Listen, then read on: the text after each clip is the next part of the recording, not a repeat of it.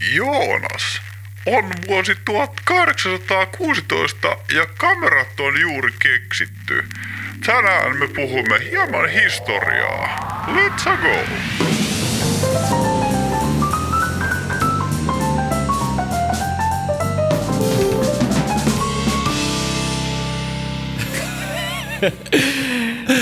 Se, oli varmaan surkein intro ikinä. Tota, Tykkään tuosta sun LP-levyn taustarahinasta ja mielenkiintoisesta äänestä. Satoit sä muuten tietämättä se LP-levy, niin se pyörii siinä soittimessa 33 ja yksi kolmas osa kierrosta joka minuutti. Et se on niinku se nopeus. Mutta mikä tää on tää numero, että 33 ja yksi kolmas osa? tää on, täällä on kuunneltu taas tota, jotain Fibonacin salaseuraa Pythagoran pöksyt jalassa selkeästi. No siis tää on ihan jostain King's Crossilta Harry Potterista, mikä sielläkin oli Laituri, yhdeksän ja kolme neljäsosaa ehkä. Just no se. Niin, hä, jos, jos se meni väärin, niin tota Harry Potter-fanit tulee tota, kotiovelle ja hakkaa mut sitten seuraavan kerran, kun me lähden viemään roskia. Tota, tänään totta tosiaan puhutaan historiaa ja tämä on jatko-osa jaksolle 120. Tässä on muutama jakso ehtinyt pyörättää välistä, mutta jos historia kiinnostaa, niin Jatkakaamme puhetta historioitsijan äänellä ja no niin, ei, ei jatketa sitä, mutta tota, käykää kuuntelemaan jakso 120 ja tästä lähdetään.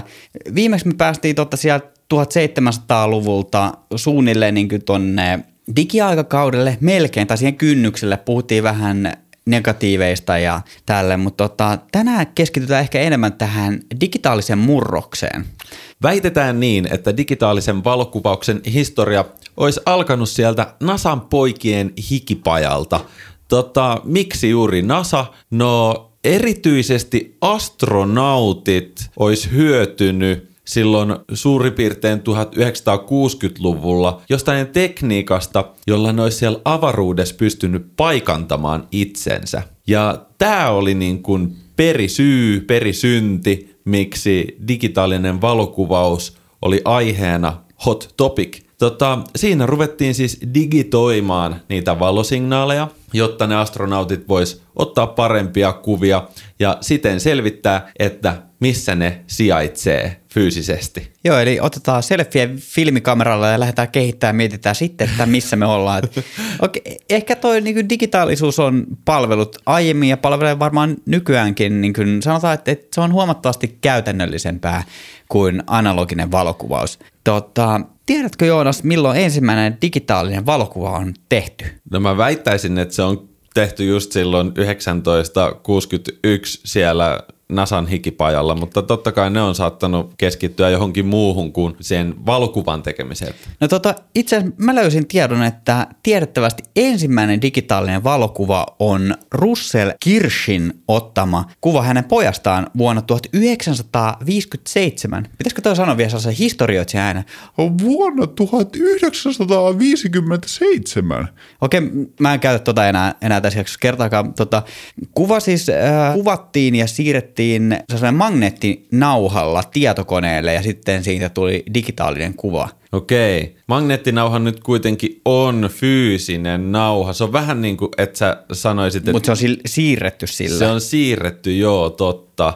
No, tämä varmasti pitää paikkaansa, että digitaalisen valokuvauksen historiaa ei voida kohdistaa yhteen vuoteen tai yhteen keksintöön, koska ympäri maapalloa näitä asioita käsiteltiin samaa aikaa. Juuri, juuri näin, ja jos puhutaan vielä niin kuin digitaalisesta vallankumouksesta, digitaalisesta vallankumouksesta, no voidaan käyttää että digitaalinen digikuvauksen vallankumous, niin tota, tämä ei varmaan ollut se breaking point vielä, että missä joka kodista alkoi löytymään digikameroita. Ei todellakaan, päinvastoin. Totta, mä ainakin on ymmärtänyt niin, että vaikka se digitaalisuus on saatu mukaan valokuvaukseen, niin kesti oikeasti toistakymmentä vuotta niistä ensimmäisistä metreistä, että se oikeasti filmitön kamera saatiin toimimaan ihan niin kuin kompaktina kamerana.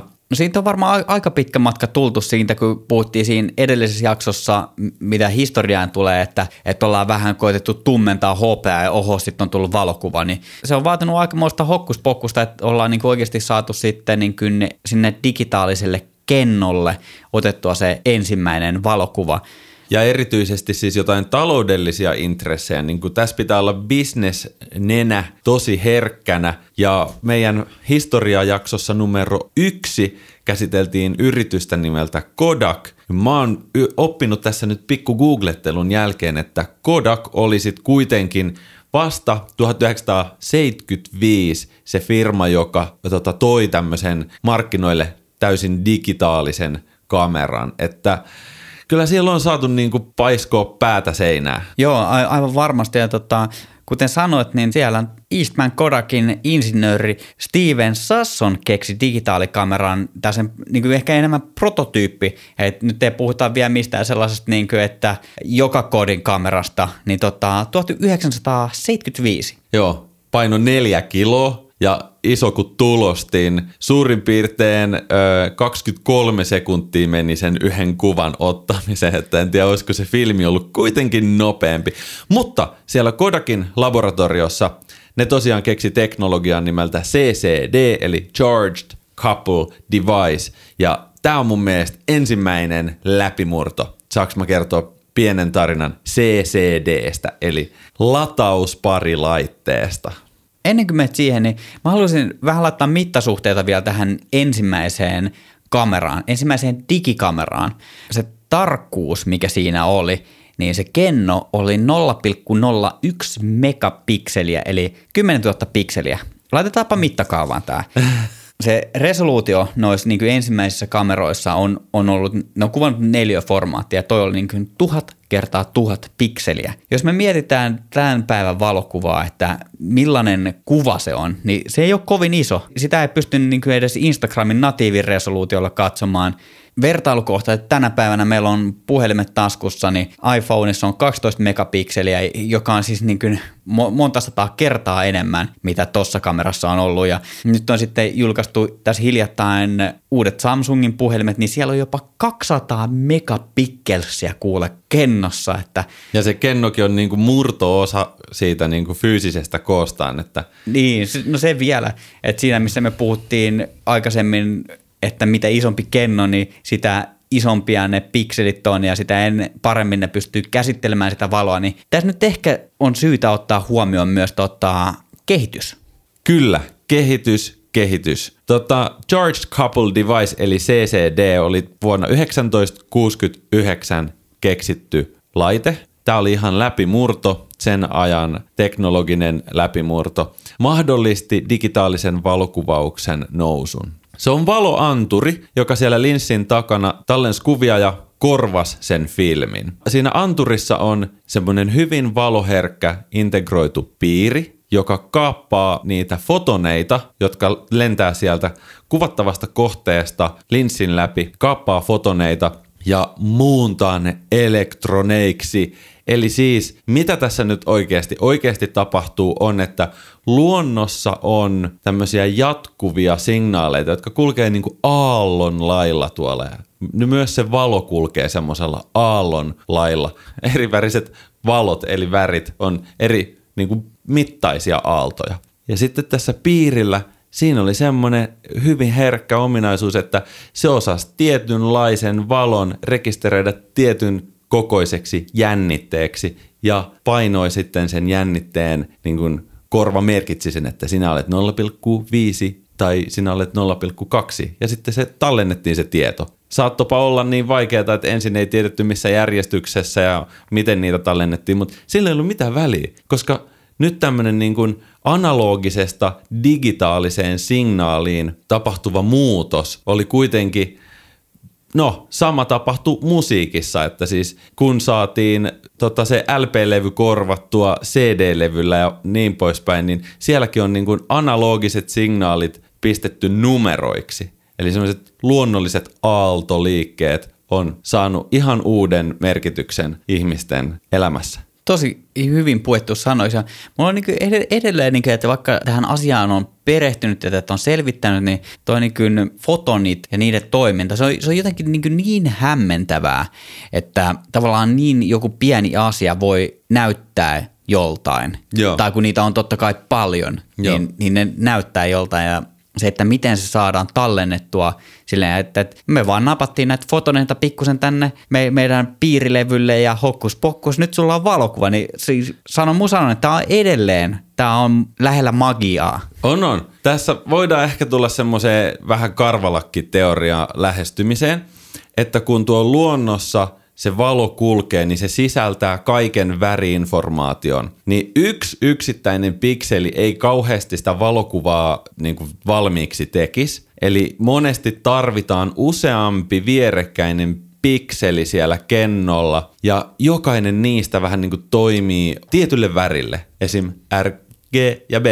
Red, green ja blue että niiden niinku vierekkäisten pikseleiden avulla vasta sit saadaan niitä niinku värikuvia. Mustavalkokuviinhan tämä olisi ihan loistava juttu, että et ei ole väliä, että ainoastaan se valon määrä on se olennainen asia. Ykköstä ollaan tämä, tämä Bell Labs, missä keksittiin koko CCD-piiri, niin sehän on nykyään osa Nokiaa. Okei. Eli siis Nokia on tietyllä tavalla sidottu tähän niin kuin valokuvauksen historiaan, toki melko suurten yrityskauppojen myötä. Joo, a- aika pitkät mutkat ja laveat pensselit on kyllä nyt tässä väittämässä, mutta tota, kyllä.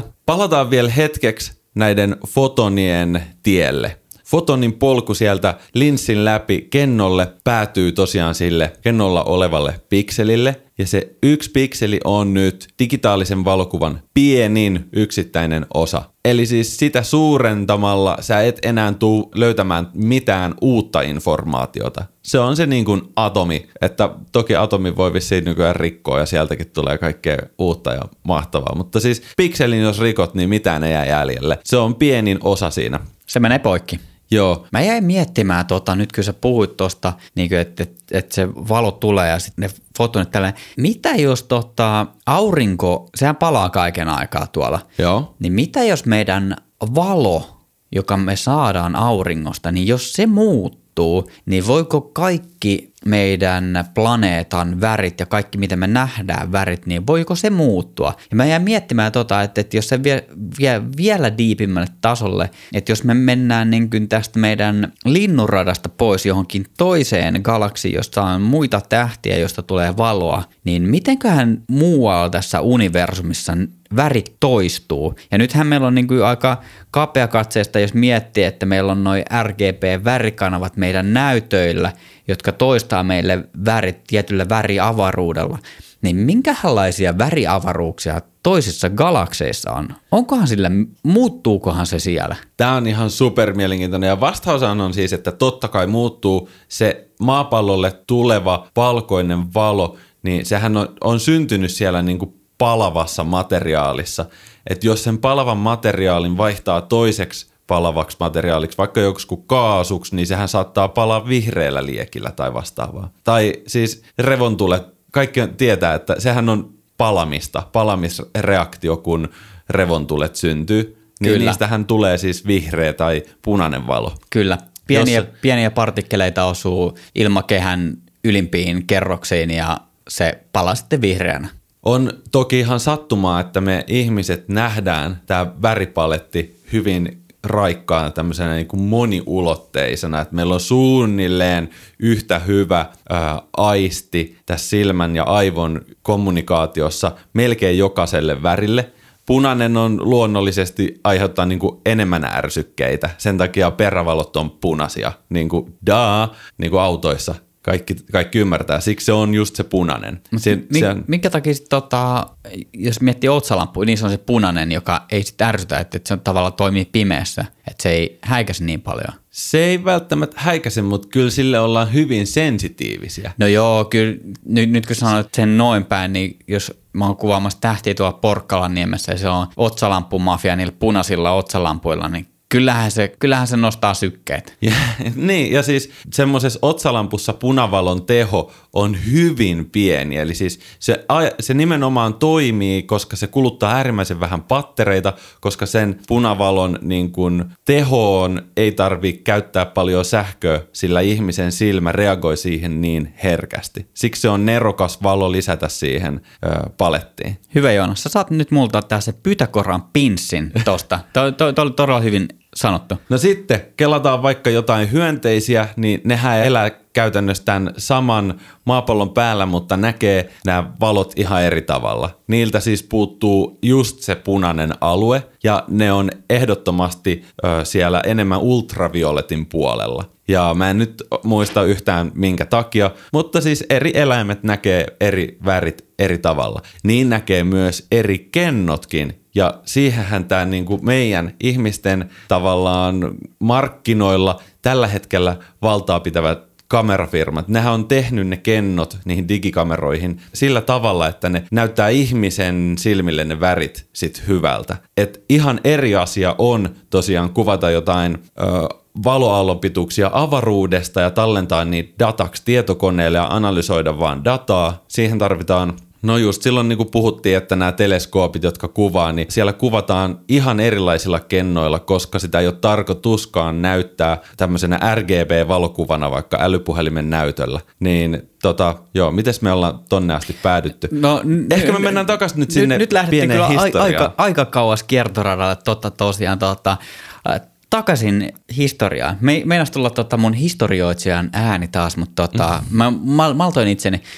On väitetty, että todellisen digitaalisuuden tulo oli siinä vuonna 1981, kun Kanadassa Calgaryn yliopiston tämmöinen tiederyhmä rakensi Fairchild All Sky-nimisen kameran ja arvaa mitä sillä oli tarkoitus kuvata. No ei kai vaan. Lähdetäänkö taas kiertoradalle?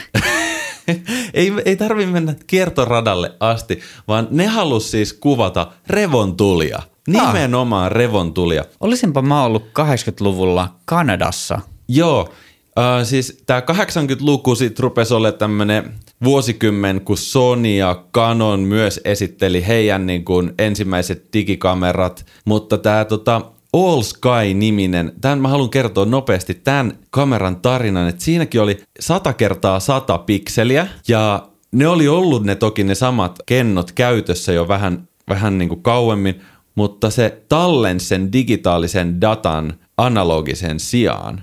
Eli nyt kun puhutaan digikamerasta, niin ei riitä se, että sulla on se objektiivi ja sitten siellä on kenno, joka muuttaa luonnollisen aaltoliikkeen tietyksi jännitteeksi, vaan jotta se on kopioitavissa se tieto, niin se jännite pitää tosiaan tallentaa seuraavan paikkaan, no meidän tapauksessa nykyään muistikortit. Ja siis nyt ennen kuin puhuit siitä, että tämä tyyppi oli ottanut pojastaan vai miten oli ottanut, niin siinä se oli magneettinauhalle tallennettu se tieto. Ja se ei varsinaisesti ole just se niinku digitaalinen juttu, että se on vähän niin kuin se LP, että sä oot tallentanut sen sun luonnollisen äänisignaalin jollain, ja LPllähän se kaiverrettiin sitten sille soittimen lukijalle sopivaan muotoon. Hmm, kyllä. Et, et kyllä se digitaalisuus tarvitsee sen, että se on niinku numerona nollana ja ykkösenä ja siis isona rimpsuna näitä nollia ja ykkösiä, että jokainen pikseli voi, voi saada vaikka, siksi ruvetaan kutsumaan näitä, että onko 8-bittinen vai 16-bittinen väriavaruus,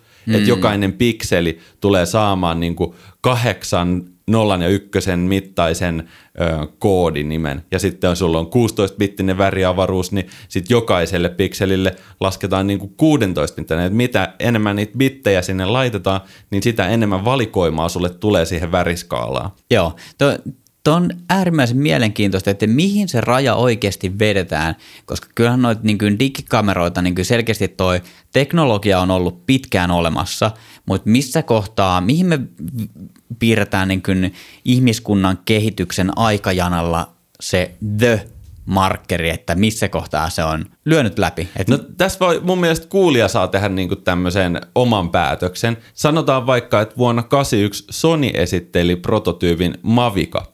Tämä oli Magnetic Video Camera. Se ei ollut täysin digikamera mun mielestä. Teknisesti se oli niinku televisiokamera, se otti still-kuvia. Ja se analoginen elektroninen kamera oli mun mielestä tämmöinen digitaalinen edeltäjä, että kyllä ne tallens niitä kuvia sähköiselle medialle, mutta ne tallensi silti teknisesti vaan sitä analogista dataa. Mäkään en, mä en laske tota oikeasti vielä digikameraksi, että, että kuvataan analogista signaalia ja muutetaan se digitaaliseksi. Se on totta kai se on niin siihen suuntaan, mutta mä sanon, että ei vielä. No miten sitten tota Canon? julkaisi ensimmäisen myyntiin tulleen analogisen kameransa eli RC701 vuonna 1986. No, mutta olihan tossa, tossa oli kans, se on jo siinä nimessä, että analoginen kamera. Ei vieläkään, mutta Okei. jat, jat, jatka No niin. vaan loppuun sen. Joo, no niin, se, se oli Pro-malli. Siis se oli, se oli niin parasta ikinä. Sit, sitä Hyvä seurasi- myyntipuhe. Jep. Sitä seurasi kuluttajamalli RC250 Xapshot äh, ihan pari vuotta myöhemmin. Tämä Xapshot maksoi Yhdysvalloissa se, siihen aikaan toki 500 dollaria, mutta sen kuluttajan piti vielä vetää housun taskusta 1000 dollaria lisää, jotta rahat riitti myös akkuun sekä tietokoneen liitäntäkorttiin sekä ohjelmistoihin ja levykkeisiin. Eli siis 1500 dollaria. Voit veikata paljonko 1500 dollaria vuonna 88 vastaisi nykyään dollareita. Mä luulen, että se on aika paljon. Su- Sulla on varmaan kaivettu tuohon joku kurssi valmiiksi. Yksi dollari siihen aikaan on ollut, jos nyt heitetään euroiksi, mä sanotaan 110 euroa. Niin, no siis hintahan, eli siis saisit kymmenkertaistanut sen. Joo. Se on, se on aika hyvä. Se ei ole ihan kymmenkertainen. Siis, että 1500 dollaria vuonna 88 olisi suunnilleen 12 200 dollaria vuonna 2023. Mutta hei, niin nimenomaan siis tämmöiset kamerat ei kuitenkaan koskaan lähtenyt liikkeelle huonon kuvalaadun ja kohtuuttomien kustannusten vuoksi. Ö, saattoi olla, että isot sanomalehtitalot käytti niitä pääasiassa joidenkin massiivisten tapahtumia, kuten olympialaisten tai Tiananmenin aukion mielenosoituksen tai Persianlahden sodan tallentamiseen, että et tämmöiset spessujutut. Mutta siihen se jäi. Joo, voisi kuvitella, että, että tota aikaa vielä kuitenkin se filmikuvauksen kulta-aika on ollut tavallaan niin jotenkin kovassa huudossa. Ja se on ollut silloin niin arkista ja helppoa ja käytännöllistä. Ja se, on, se on se tapa toimia. Me ollaan totuttu siihen filmiin, on se ollut sitten videota tai stilliä, niin se on, se, se on, se on ollut standardin, siihen on ollut helppo tukeutua varmaan silloinkin. Ja se kova hinta siihen aikaan ei varmaan ole myöskään tavalla puolesta puhunut sitä, että tähän kannattaisi siirtyä. Okei, 60-, 70-, 80-luvulla käytetyt CCD-kennot oli äärimmäisen hyviä ja ne on jossain paikoissa edelleen käytössä. Ne toimii, resoluutiot on kasvanut ihan hurjasti, mutta meidän nykyiset kamerat, niin tosiaan se kennoteknologia on mennyt vähän eteenpäin. Siellä on nykyään semmoinen kuin CMOS, ainakin suurimmassa osassa kameroita. Sen koko nimi on Complementary Metal Oxide Semiconductor, eli puolijohde. Tota, ne on tullut markkinoille halvempina ja esimerkiksi kestää vähän tämmöistä woblaamista ja kestää enemmän isoarvoja, siis että pystyy niin kuin käyttää hämärämmissä olosuhteissa ja niin poispäin. Mun mielestä meidän historiajakson ei tarvitse perehtyä tähän Seemos-kenno-teemaan sen enempää, mutta kaikille hyvä tietää, että nämä kaksi on ne yleisimmät kennoteknologiatyypit. Nyt kun sä puhuit tuosta, me oltiin jo 80-luvulla, niin tota, digikuvauksen mahdollistaminen kuluttajille. Mä sanoisin, että nyt aletaan olla siinä kohtaa, että nyt on se murrosvaihe. Okei. Okay. Mä oon ollut nyt koko jakson ihan murrosvaihteessa. Sä oot, mutta... sä oot ollut vasta siellä tota, ehkä esileikki tälle niin kuin digitaaliselle Se murrokselle, että, koska mehän ollaan aiemmin puhuttu, se, se pätee todella moneen asiaan. Ne pioneerit ei koskaan pärjää, koska kun sä keksit jonkun hyvän jutun, niin naapuriyritykset, ne vakoilee sen ja ne tekee sen kohta paremmin. Ja halvemmalla. Juuri näin. Niin tota, Joonas, tiedätkö, mikä oli ensimmäinen digikamera, mikä julkaistiin kuluttajien saataville? Ei hajoka. Oikeasti digitaalinen kamera. Kerro. Se on tota Applen Quick Take 100. Totta, niinhän me vähän ehkä jossain jaksossa uumoiltiin ja voi Apple sentään. Se, siinä on ollut tosiaan tämä todella räikeä sateenkaaren väreihin puettu, puoliksi haukattu omenakin logona. Tämä kamera julkaistiin vuonna 1994 yhteistyössä, tiedätkö minkä yrityksen kanssa? Kodak. Tismalleen. Ja tota, hommahan meni sillä lailla, että Apple suunnitteli sen softan ja käyttöliittymän siihen, ja Kodak hoiti sitten sen rautapuolen. Eli tämä vanha filmijäärä Kodak on ollut itse mahdollistamassa tätä digivallankumousta. Kyseinen kamera kuvasi 0,3 megapikkelsistä kuvaa, eli Joo. se, eli, eli se resoluutio oli 640 kertaa 480. Joo. Eli nyt aletaan puhua ehkä jo sitten, jos mietitään missä, missä me ollaan. Niin Se meidän... on, se on muuten joku melkein niin kuin vanhan Instagramin resoluutio. No, no, no, se alkaa olla jo aika lähellä, mutta san, sanotaan tota, ensimmäiset kamerapuhelimet, jotkut vähän sellaiset paremmat kamerakännykät, mitä me ollaan käytetty. Me, me ollaan kuitenkin sen verran nuoria tai vanhoja, että me ollaan eletty tämä niin kuin murrosvaihe ja Mä oon köyhästä perheestä. Meillä oli Nokia 330. Siinä ei ollut mitään muuta kuin Matopeli. numerot. Matopeli oli. niin, mutta sitten mennään vielä viisi vuotta eteenpäin. Jep. Sitten kun sä oot ollut eka, e, ekois kesätöissä ja tälleen, niin silloin kun sä oot ostanut jossain kohtaa sit sellaisen kamerakännykän, niin se on ollut ehkä tota luokkaa. Mutta toi oli kuitenkin vuonna 94. Joo, siihen Totta. aikaan on ollut tosi isoja haasteita nimenomaan sen kuvan koon ja tallennus, niin kuin sen tallennettavan median yhteensovittamiseen. Että saattoi olla, että sulla on siellä isompikin muistikortti, mutta siihen mahtuu vaikka 16 megaa, tiedätkö, kuvia. Että sä voit ottaa sen 35 kuvaa tai 52 kuvaa. Vähän melkein niin kuin kuvaisit sille filmikameran filmille, vähän pidempi rulla. Joo, toi on itse asiassa aika mielenkiintoinen aihe, koska niin kun puhutaan tallennustilasta, niin joskus kun on ollut, niin kun puhutaan 20 megasista kovalevyistä tai muistikorteista tai puhumattakaan ekasta gigan kovalevystä, hmm. niin silloin on oltu silleen, että toi, toi riittää loppuiäksi toi kovalevymäärä. Mutta nyt kuinka ollakaan, niin gigat on muuttunut teroiksi ja nekään terotkaan ei meinaa enää riittää terotavut. Mutta joo, vielä sananen noista Applen quick-takeista. Joo. Eli tässä kävi just se klassinen juttu, mikä pioneereille yleensä käy.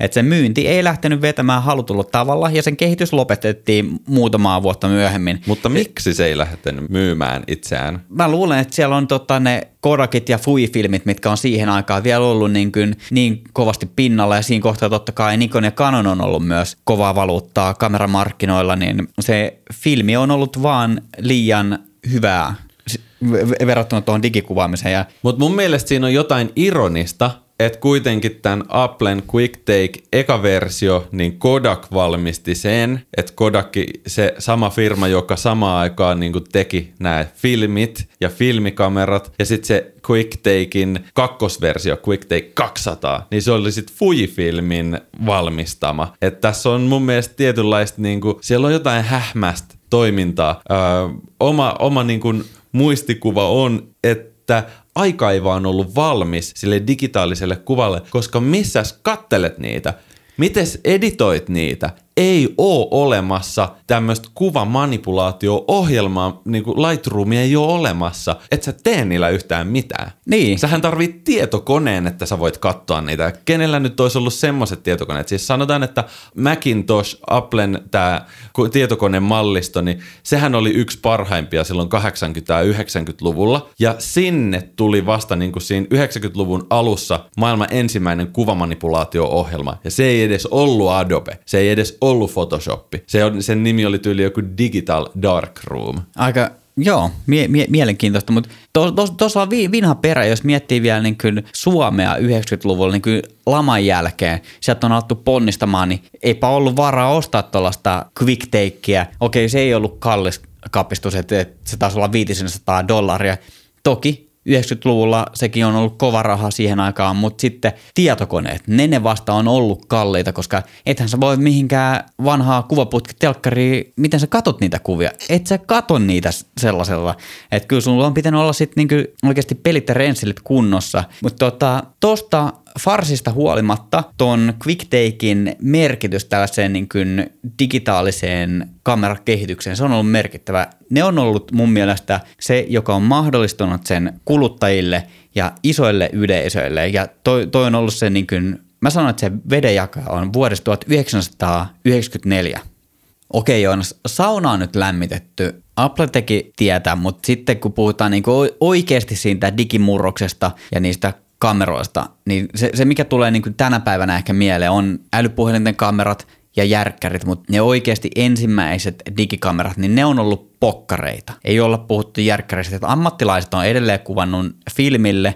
Mä luulen, että tässä on käynyt tiedätkö, sillä lailla, että valokuvaajat on muutosvastarintaisia ihmisiä. Niin kuin kaikki oikeasti on. Niin, niin sille, että digikamerat ei tuu yleisty, ei tuu toimi, ei toimi Suomessa, ei toimi valokuvaajien Hesen kesken, majoneesi ei tuu toimi. ei pärjää. Ja tiedätkö chili veke the best. Kyllä, ja ehdottomasti allekirjoitan ton. Tota, sitä mulla on rekkalastillinen jääkaapissa.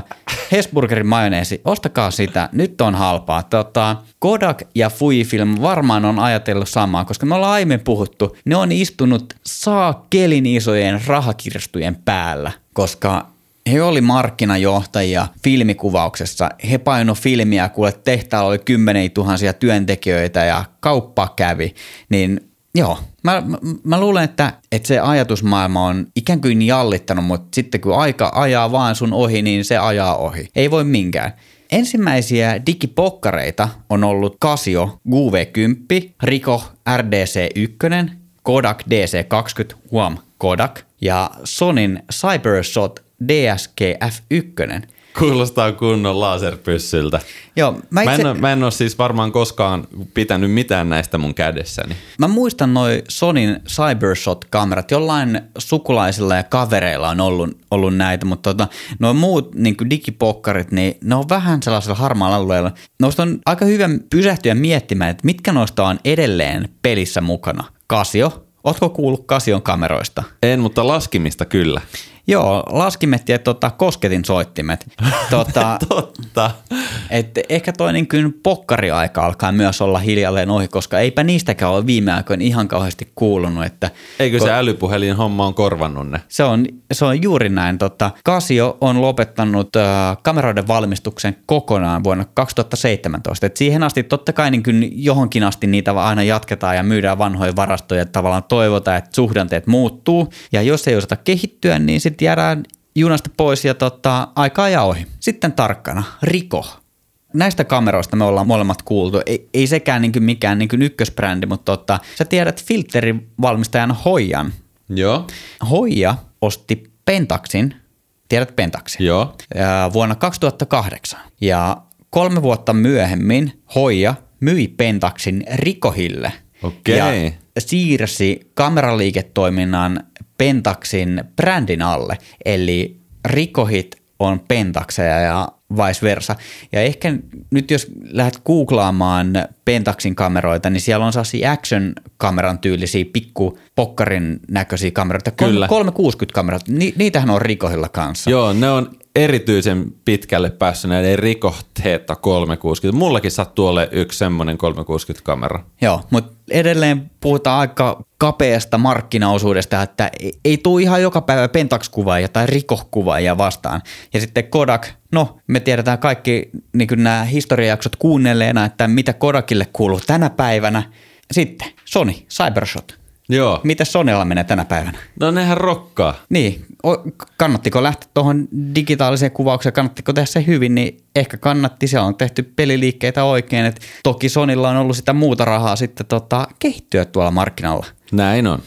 Sellainen yksi fakta vielä tuosta Pentaxista, niin kun se hoija osti sen Pentaxin ja myi sen eteenpäin, niin ne pidätti itsellään nämä terveysalaan liittyvät patentit ja liiketoiminnat. Wow. Et, et, et ne on tavallaan ottanut ne patentit, pitänyt ne itsellään kolme vuotta eteenpäin. Myydään tätä kameraliiketoimintaa, me ei tehdä täällä mitään.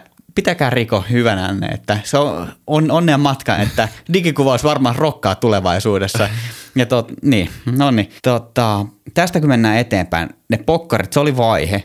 Palveli tiettyä käyttäjäkuntaa. Totta kai niin kuin monet ylioppilasjuhlat ja rippijuhlat on kuvattu digipokkareilla, niin niillä on saatu hienoja muistoja. Mutta sitten päästään niin kuin tähän aikakauteen, eli niin kuin ne DSL-kamerat, the digimurros. Ja sitten tässä aikakaudella on tullut, onko sulla Nikon vai Canon? Tämä, tämä on nyt se, kun Nikon ja Canon lähti rokkaamaan. Ja vuosi on 1999. Joo, tota, mun on pakko vielä sanoa, että näiden, myös näiden pokkareiden myynti, kun mä katson tämmöistä tilastoa, se on kasvanut aina vuoteen 2010 asti. Et 2010 niitä olisi myyty maailmassa eniten ikinä. Siitä ei ole kauhean kauaa aikaa. Et mekin ollaan siihen aikaan, mitähän elektroniikkajättejä olisi ollut Suomessa. Saattaako ekspertti olla siihen aikaan olemassa? Me ollaan käyty niitä jotain hipelöimässä. Öö, vastaavasti semmoisia digikameroita, missä on vaihdettavat linssit, niin niitä myytiin niinku kymmenes osa siitä määrästä, öö, mitä näitä pokkareita on myyty. No, ja tohon, tohon mä heitän vielä sen ki- kierrepallon tähän faktaan, niin ensimmäinen iPhone, julkaistu 2007. Jes, me saadaan loistava loppu meidän historiajaksoon. Mulla on edessä tämmönen pieni chartti, jolla on helppo vähän vertailla nyt tätä digitaalisten kameroiden markkinaa. Se, missä ne pokkarit kiihdytti tota, menestystään sinne vuoteen 2010 asti, silloin niitä toimitettiin vuodessa suunnilleen siis 100 miljoonaa kappaletta, mikä on ihan pimeän paljon. Niin siis seuraavan kymmenen vuoden aikana se määrä on tippunut ihan sinne 10 miljoonaa. Tässä mun statsit loppuu vuoteen 2017 ja sieltä on tultu sadasta miljoonasta tuohon 12 ja puoleen. Että kyllä se niin kuin on ollut kovaa pulkkamäkeä.